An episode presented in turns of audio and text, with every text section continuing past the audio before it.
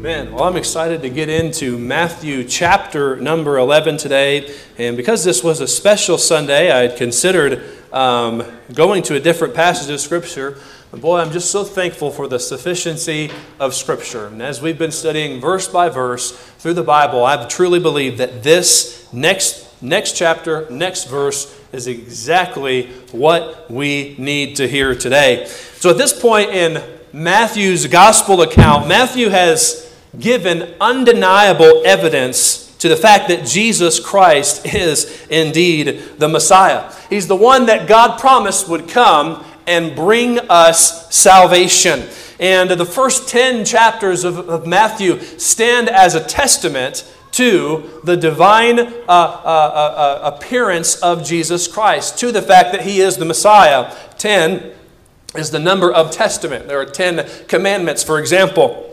And so Matthew takes the first 10 chapters of his gospel account, and it's interesting that in this we see a great testament to the power and the evidence the fa- of the fact that Jesus Christ is the Messiah. Now, the next two chapters we'll study, Matthew chapter 11 and chapter 12, are going to reveal to us how various different types of people responded to the truth that Jesus Christ is the Messiah. And the first response that we will see given by an individual today is a response of doubt. Doubt. Now, I think it's very surprising, actually, who this doubt comes from. John the Baptist. How many of you remember him? John the Baptist, in verse 11, Jesus says that John the Baptist was the greatest man born among women. Now, that's not just kind words, that's Jesus saying that. And he can't lie.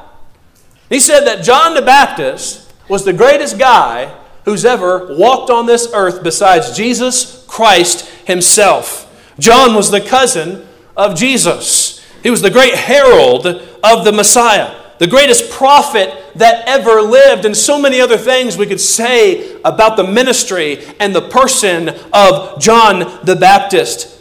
And yet, even the greatest man who ever lived struggled with doubt in his faith. So I ask you a question Have you ever struggled with doubt? Have you ever wondered, is all this real? Have you ever wondered, am I really saved? Well, if you have, you're in good company. Because I'll tell you this the vast majority of people in this world. And I believe that every Christian at some point comes to a juncture where they struggle with doubt. I remember when I was a boy, I had made a profession of faith when I was very young that I didn't understand. And uh, I remember knowing about the gospel and hearing preachers preach about the day the rapture was going to take place and, and all of us were going to be gone. All the true Christians were going to be gone out of this world. And boy, I knew this truth in my heart. And one day we went to the grocery store. We were walking through the grocery store, and I decided, like a little boy tends to do, that I was going to cut through the clothing aisle and meet the rest of my family on the other side. Well, I cut through the clothing aisle. When I got to the other side, they were gone. You know what immediately went to my head? The rapture happened and I missed it. Well, I was freaking out. I actually went and I hid in the middle of one of those clothing racks and I was just sitting there, and that's where my mom found me. My poor mother, okay? But, anyways, I remember struggling with doubt, and through much of my younger years, I had a battle with uh, uh doubting my own personal faith. Doubt is a very common and difficult struggle that all people face. And I'll say this doubt was one of the first tools that Satan used to try to get, lead people away from God, to try to lead people away from Jesus. And most believers experience some measure of doubt somewhere along their spiritual journey. As long as you have faith, it's important you understand this. As long as you have faith, you will always have the possibility of doubt. I'll say that again. As long as you have faith, you will always have the possibility of doubt. See, because faith requires you to believe in something that you cannot see. And so that's why I say, so long as you have faith, you will always have some measure of doubt. Now, if I were to tell you this morning that I have in my hand a $20 bill, how many of you believe me? Not one of you? You say, We know you're a preacher. There's no way you've got 20 bucks in your hand. Well, I were to tell you I had a $20 bill in my hand. I'll, I'll, I'll pick on my wife because she'll believe me. All right, stand up, Emily. $20 bill in my hand. Do you believe I have a $20 bill in my hand? Sure. Sure. we, got, we got 250 people in here. Finally, get one person to believe me. What does that say? Nobody believes the preacher, huh? Um, $20 bill. All right. Now, this is just an illustration, obviously. $20 bill in my hand. You say you believe me. Now I'm going to destroy your faith. Okay. Okay? I don't have a $20 bill in my hand. It's a guitar pick. You all were right, okay? now, here's the point I can say something, but if you can't see it, you can say you believe it, you can say you don't believe it, but you don't really know until you see it. All right? But when you see it, you can no longer have faith because you know that it's real. You can see it with your own eyes. In order to have faith, it requires you not to be able to see tangibly the thing that you're placing your faith in. All right, and so that's why I say, so long as you have faith, you will always have the tendency and ability to experience some measure of doubt. But here's what I want you to understand. As long as uh, uh, uh, doubt is something that God often uses to increase your faith, God allows us to experience doubt because He wants to use our seasons of doubt to teach us to trust in Him more. 1 Peter chapter 1 and verse number 7 talks about how the trial of our faith, God uses it as a refining fire to grow our faith to more depths. And oftentimes it's in the uh, trials of life when you're not sure if God will come through for you. When you experience those seasons of doubt, that God allows you to grow in your faith in ways that you never could have any other way. And I'll say this to you Jesus loves doubters. So, how do you know that? John the Baptist, Thomas, remember doubting Thomas? And go on down the line and talk about many people throughout the scripture that doubted.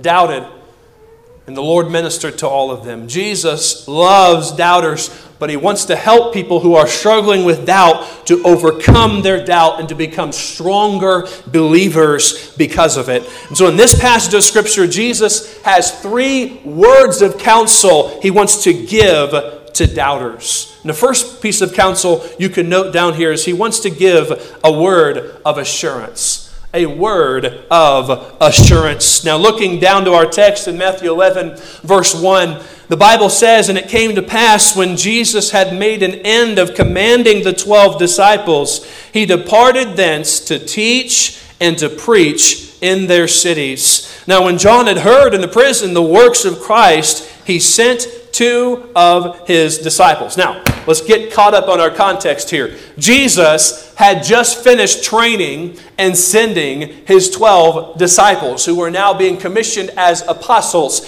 sent ones, to go forth and do the work of his ministry all over that region of the world. And after he sent them forth, the Bible says that Jesus proceeded to go alone and go about his ministry on his own. He was teaching and preaching all throughout the cities in, uh, in Galilee, in the region of Galilee. And as Jesus is traveling and preaching and teaching, meanwhile, John the Baptist, the Bible says, found himself in prison. Why? We don't see it here in this text, but later on in Matthew chapter 14, verses 3 and 4, he tells us why John was put in prison. He said, For Herod had laid hold on John and bound him and put him in prison for Herodias' sake, his brother Philip's wife. For John said unto him, It is not lawful for thee to have her.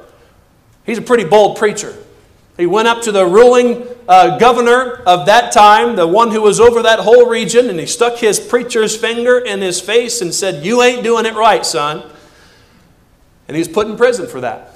He was put in prison by this Roman ruler, Herod, because he called out Herod for a sin in his life. Now, history records for us that the place where Herod put him in prison was a place uh, just to the, the southeast of uh, the, the Dead Sea, a place called Machaerus. I believe we have a picture of one of the, the, the cells, they believe, uh, from Machaerus. If you can picture this desolately dark place that John found himself in, and from that place he could not see what Jesus was doing. He could only hear about what Jesus was doing from other people. And he's alone in this place. And he's wondering why God had allowed him to be in this place and in this dark dungeon. We find he was confused and alone, and he began to struggle with doubt.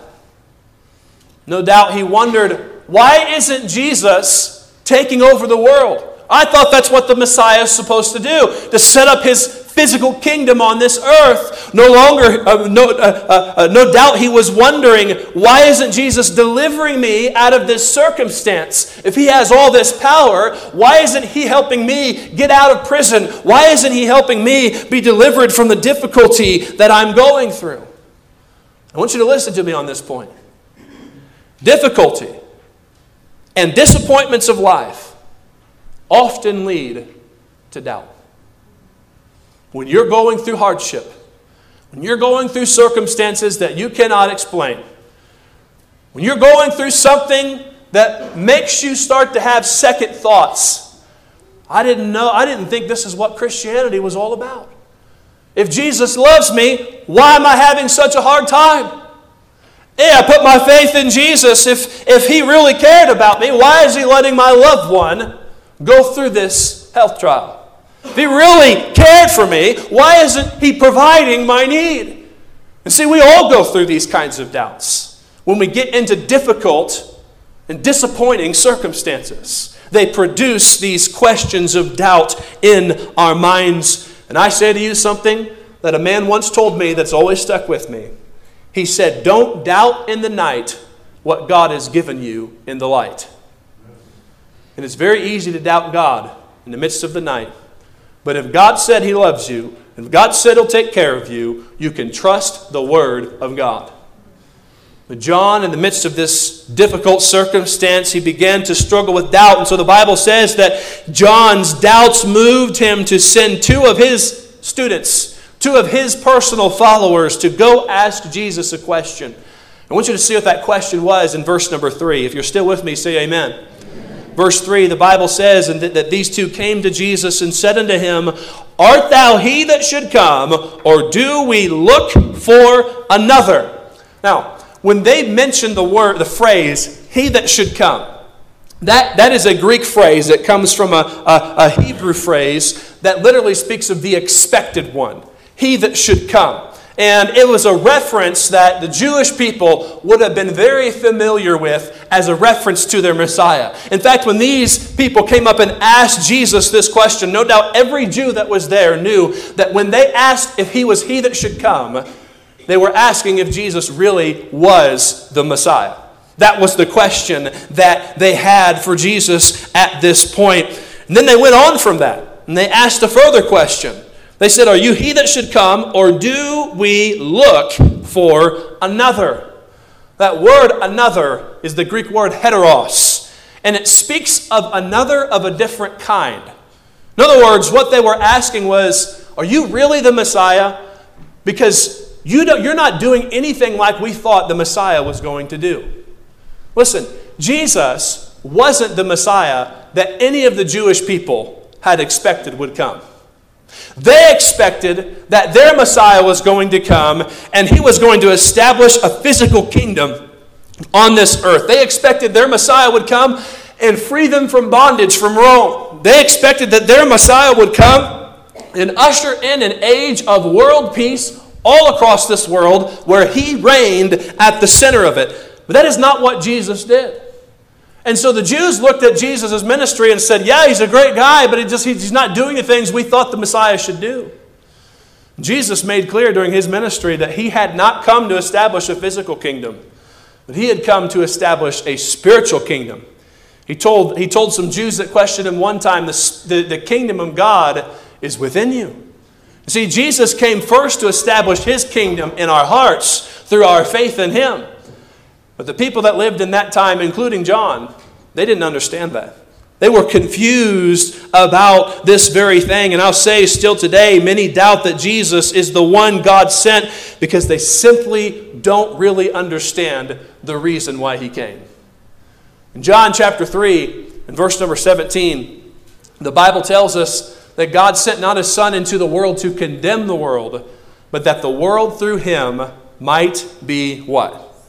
Saved. He had not come to destroy men's lives, but to save men's lives. And that was the fundamental misunderstanding they had in that day, and it's still the fundamental misunderstanding that people have today. You see, Jesus did not come merely to give us temporal salvation, to deliver us out of our present circumstances, but Jesus came to give us eternal salvation. Jesus came to deal not merely with the symptoms of sin in our life, but he came to deal with the very source of sin and to take it out of the way through his sacrifice on the cross. And see, there was a lot more depth to the reason why Jesus came. When we lose sight of that, in the midst of the difficulties that we go through in life, it's very easy to allow doubt in our Lord to creep in. So John was experiencing this doubt. And in the midst of his doubts, Jesus gave a simple word of assurance. I want you to see this in verse number four. The Bible says, Jesus answered and said unto them, Go and show John again those things which you do hear and see. The blind receive their sight, and the lame walk. The lepers are cleansed, and the deaf hear, and the dead are raised up, and the poor have the gospel preached to them. And blessed is he whosoever shall not be offended in me. Jesus began to speak words of assurance to John in the midst of his season of doubt. First off, we see that Jesus gave John the assurance of his work. In verses 4 and 5, Jesus begins to say, Look at my ministry. Look at the things that I'm doing. The blind are receiving their, their sight. The dead are being raised to, the, to life. The lame are walking again. And all the things that Jesus was doing in his ministry were, was a fulfillment of all that the prophets had foretold the Messiah would do. I don't have time to go there this morning, but there are so many references in the Old Testament about the Messiah and how when he came, he would bring healing and he would and he would do all the types of works that Jesus Christ did. And so the point is Jesus was doing the work that only the Messiah could do. And I find it interesting, you don't see it in this account, but in a parallel account, in Luke's account of this same story, in Luke chapter 7, when these disciples came and asked Jesus, Are you really the one? The Bible says in Luke chapter 7 and verse number 21 that in the same hour he cured many of their infirmities. Here's essentially what happened they questioned, Are you really the Messiah? And Jesus didn't say a word at first. He just showed them his works, began to heal people, began to restore people to life began to do all of these things. And then he turned to them almost as a demonstration yes, I am the Messiah. And so the first way that he reassured them was through the works that he did. I think it's interesting, a couple, or about a little over a month ago, our build team was meeting together about some of the very things I talked to you about today. We were talking about the financial situation that we're in, and to be honest with you, it wasn't a great, really great, encouraging meeting. Uh, we didn't have a lot, we had a lot, a lot more questions than we had answers. And in the midst of talking about all of these things, Miss Heather walks in. And uh, we're sitting there talking about how we're going to uh, move forward with this process and how we're going to pay all these bills and all these kinds of things. And Miss Heather walks in and she gives a report. Someone had just called in that moment and uh, they had donated the use of their crane for us to be able to put the metal up on the building, which was no meager expense. And it was, it was, it was a little thing, but in that moment, it was a big thing for us. It was almost like God knew we needed some encouragement in that moment. And in that moment, God said, Listen, I'm going to take care of you. Has ever happened to you before? you're perplexed, you wonder how it's going to work out, and God just does something to reassure you. That's what happened for these disciples. That's what Jesus was doing for John here in this circumstance as well. Boy, when you see God at work in your life, it chases away all of your doubts. And I love what Jesus said in verse number four. Look back at verse number four. Jesus answered and said unto them, Go, and look at this, show John again. Now I have that circled in my Bible. Show John again. You know what? John need to be reminded again. Jesus is who he says he is. Jesus will do what he said he'll do. And you and I need to be reminded again and again and again and again that God is faithful and God is able and that God will come through every single time. I like the old Southern Gospel song. It says over and over, Again and again, God is faithful. Over and over, again and again, through it all, He's made me able to stand and survive, to come through alive when it sure looked like I couldn't win. Jesus is with me, so I claim the victory over and over again. And boy, Jesus reassured John with his works. The second thing, second way Jesus assured John is he gave John the assurance of his word the assurance of his word. Look at verse number 6 again. The Bible says in verse 6 And blessed is he whosoever shall not be offended in me. Now listen, to, to many of the people that day, the fact that Jesus was being presented as the Messiah was a stumbling block for them. They couldn't believe that the true Messiah would be somebody like Jesus. Somebody born in, uh, born in, uh, or somebody who was raised in Nazareth. Somebody who was so lowly, he had no kingly regalia about him. He had no uh, power or prestige uh, uh, like the world would expect a Messiah to have. Jesus didn't have any of that. And they looked at Jesus, and when he was proposed as the Messiah, it was a truth that they stumbled at. And so Jesus gave this beautiful beatitude here. Blessed, he said, or happy is the man who finds no reason to stumble because of me. That's essentially what he was saying. Happy is the person who finds no reason to stumble because of me. And Jesus sent this message back to John. You know what John had to do? John had to accept by faith. Though he couldn't see the $20 bill, okay? He had to accept by faith that Jesus said it was there and it was there. He had to accept by faith. He couldn't see it, he couldn't touch it, he couldn't know it with any tangible certainty.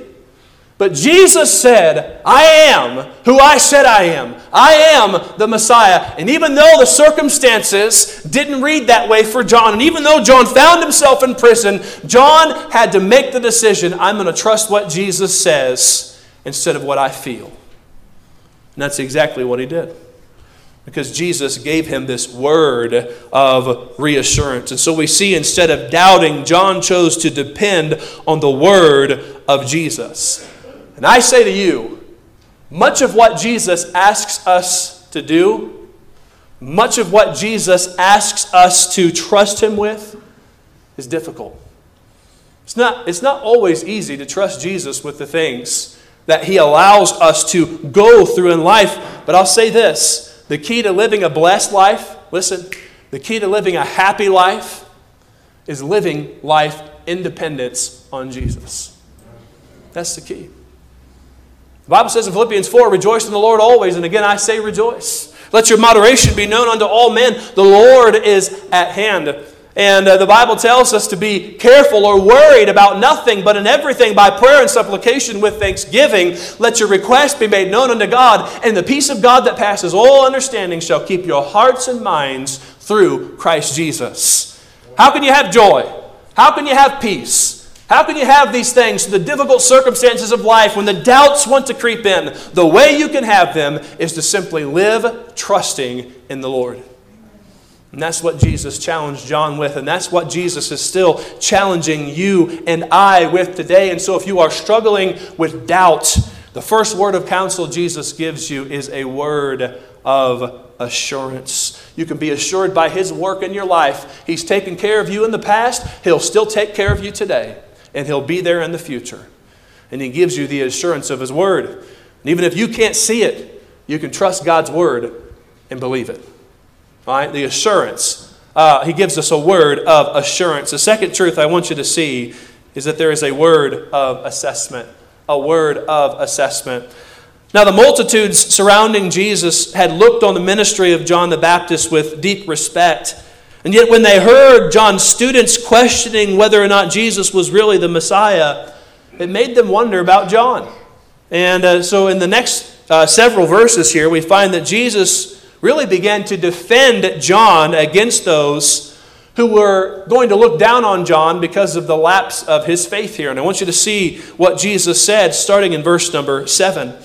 The Bible says, And as they departed, Jesus began to say unto the multitudes concerning John, What went ye out into the wilderness to see? A reed shaken with the wind. But what went ye out for to see? A man clothed in soft raiment? Behold, they that wear soft clothing are in kings' houses. But what went ye out for to see? A prophet? Yea, I say unto you, and more than a prophet.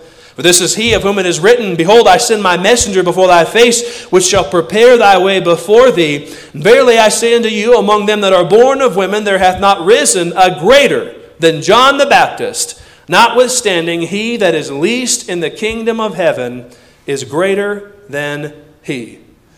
In the words Jesus just spoke about John, he really makes an assessment about the life and ministry of John the Baptist. We don't have time to park here very long. But I will say this the assessment Jesus makes of John exposes for us the qualities that Jesus considers to define a truly great person. These are qualities all of us, I believe, can aspire to. And the first of them I want you to note down is that he was unshakable. Unshakable. Verse 7, he, he asked them, What did you go out to see when you went out to see John? Did you go out to see a reed shaken with the wind? No, that didn't define John. You see, John was a man who stood up for what he believed in. He was not a man who was influenced by the, the winds of culture. He was not swayed in the wind like a reed would along the side of a lake. He was not a wishy washy minister, not a, not a double minded man. And that was something that people admired him for, even though he got imprisoned for his resoluteness. John, if it needed to be said, he was willing to say to anybody what God told him to say, even to the highest authority in the land. And uh, he was someone who was unshakable. And I'll tell you this God defines a truly great person by his resoluteness, by his resiliency, by his willing to take a stand even if nobody else will take a stand. The Bible says in 1 Corinthians 15 and verse number 58 Therefore, my beloved brethren, be ye steadfast, unmovable, always abounding in the work of the Lord. And I'll tell you something, we need some more men and women who will have this kind of determination and character like John. One person put it this way He said, The men who have changed the world have been men the world could not change. God help us to have that kind of character. He wasn't a reed shaken with the wind. The second character quality Jesus says of John is that he was unselfish. Verse number 8, he mentions here Did you go out to see a guy who is clothed in soft clothing? I think it's an interesting reference here, but what's being indicated here is that John was not a man who was consumed with possessions or power. Now, soft clothing in that day and time was the things that princes would wear that people with royal power would, would wear. And, and many associated that kind of clo- clothing with someone who was effeminate. Uh, you say, what do you mean by that? A wussy, okay? didn't, he, didn't, he didn't have the, the, uh, the, the, the, grit that was needed to be considered a real man. And, and the truth of the matter is, when he, Jesus asked this question, everybody would have known. No, that wasn't John. I mean, if you read about John, he wore animal skins. I mean, he was as rugged as they come. He, he ate bugs for dinner, okay? Um, and uh, that, that might be more manly than me right there, all right? But locust and honey, that was his food.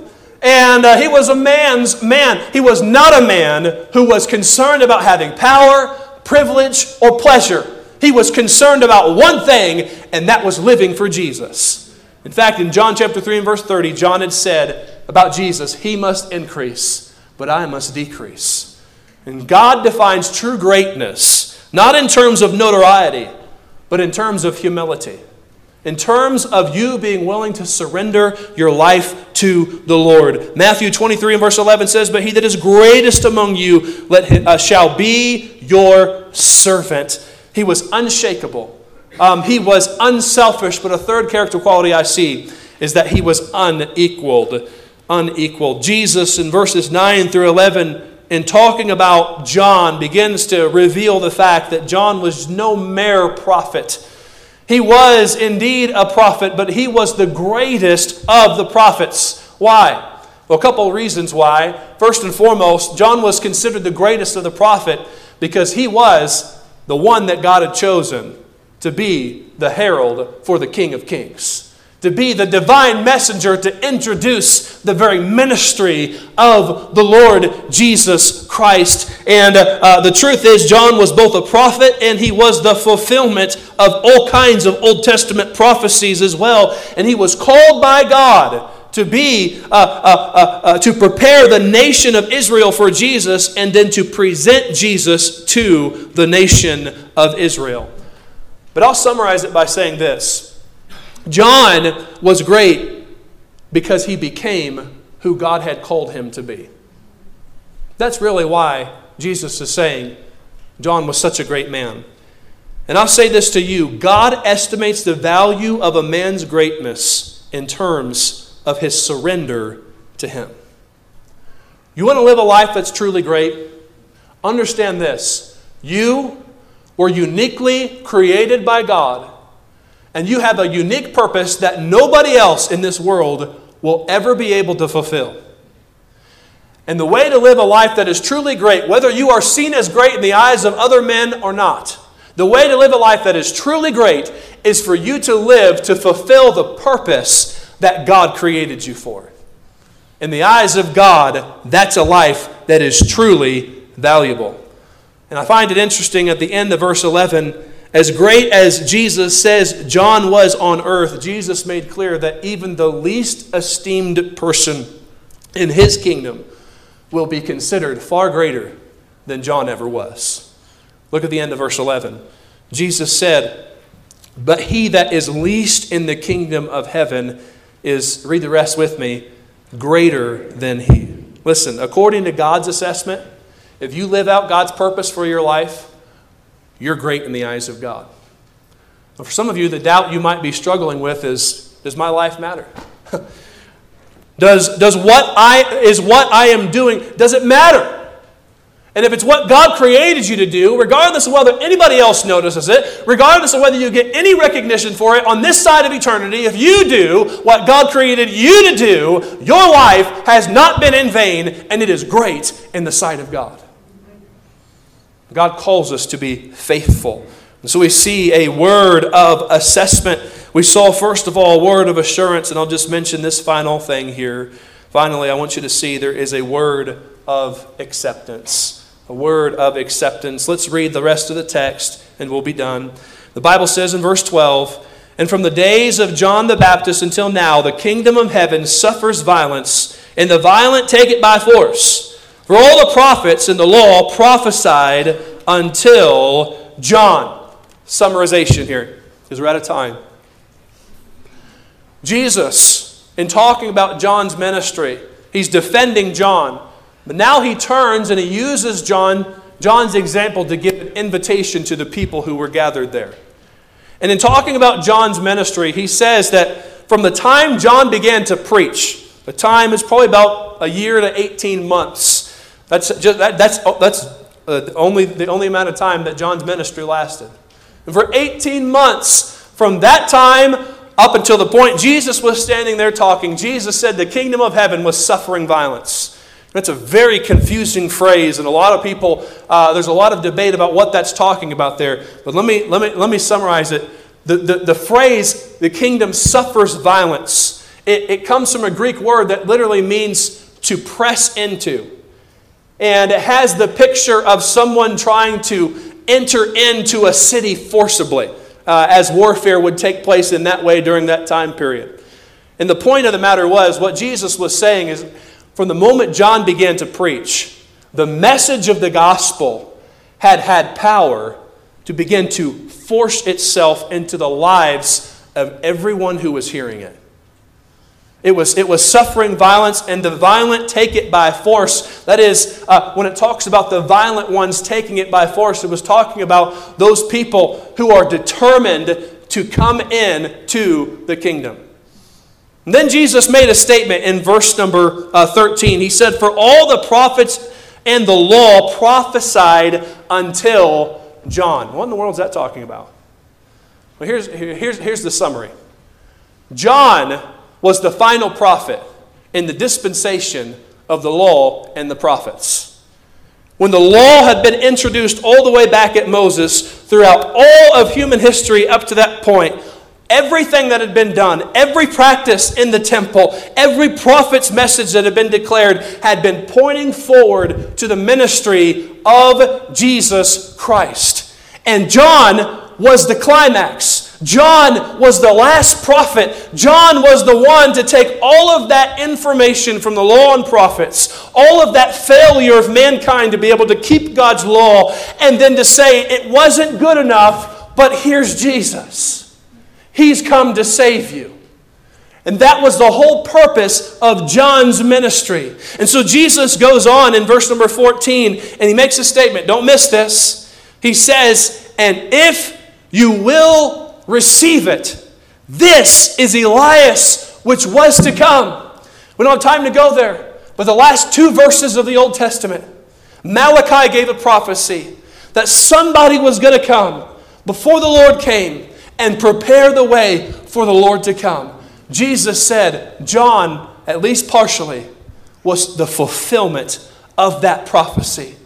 And John began to present to the world Jesus as the Messiah, as the Savior of the world. And as Jesus speaks of these things, he uses that phrase in verse 14. Look at it again, verse 14. He says, And if you will receive it. You see, there are a lot of people who have doubts about the ministry of Jesus Christ. Jesus Christ has been revealed to the world.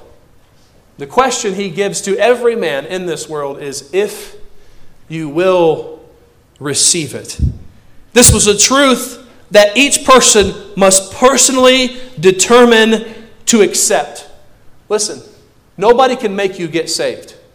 Nobody can make you believe in Jesus. The Spirit of God draws men to salvation, but ultimately the choice is left up to you. If you will receive it, here is Jesus. He's been presented to the world. He's died on a cross. He's been buried. He's been raised from the dead. He offers salvation to anyone who is willing to believe in Him and receive Him as their Savior. I can't save you. I can tell you about who Jesus is. But the end of the, at the end of the day, as the Holy Spirit convicts your heart and makes you realize you are not saved and you need Christ, you have a choice to make if you will receive it. And the last verse, verse 15, says, Jesus made this statement. He said, He that has ears to hear, let him hear. It's a familiar statement if you've read your Bible very much. 15 times in the Bible, this statement is made. And every single time, Jesus makes it. Seven times during his earthly ministry and eight times from heaven, Jesus says, He that has ears to hear, let him hear. What he's essentially saying in that verse is that if you find yourself in such a condition right now where you are willing to listen to this truth, then you need to do it today as the Holy Spirit of God is speaking to your heart. You're not just hearing here, but you're hearing here. You're hearing in your heart, I know I'm a sinner. I know I need Christ. If you have ears to hear today, if you are in a condition where you can hear the truth of the gospel and realize you're a sinner and that you need Christ as your Savior, then, then, then respond to it. He that has ears to hear, let Him hear. The truth of the matter is, you may have doubts about your faith today because you aren't really saved. Maybe your mom told you, yeah, you were baptized when you were a baby. Maybe someone else uh, led you through a prayer that you didn't understand and you've been struggling with doubts for years and you don't really know that you're saved. If you will receive the truth of the gospel today, if you have ears to hear today and the Holy Spirit of God is convicting your heart today, you can be saved. As Hebrews chapter 3 verse says, verse 7, the Holy Ghost says, Today, if you will hear his voice, don't harden your heart. Listen, don't grab the back of that pew again and say, I'm not going to do it today.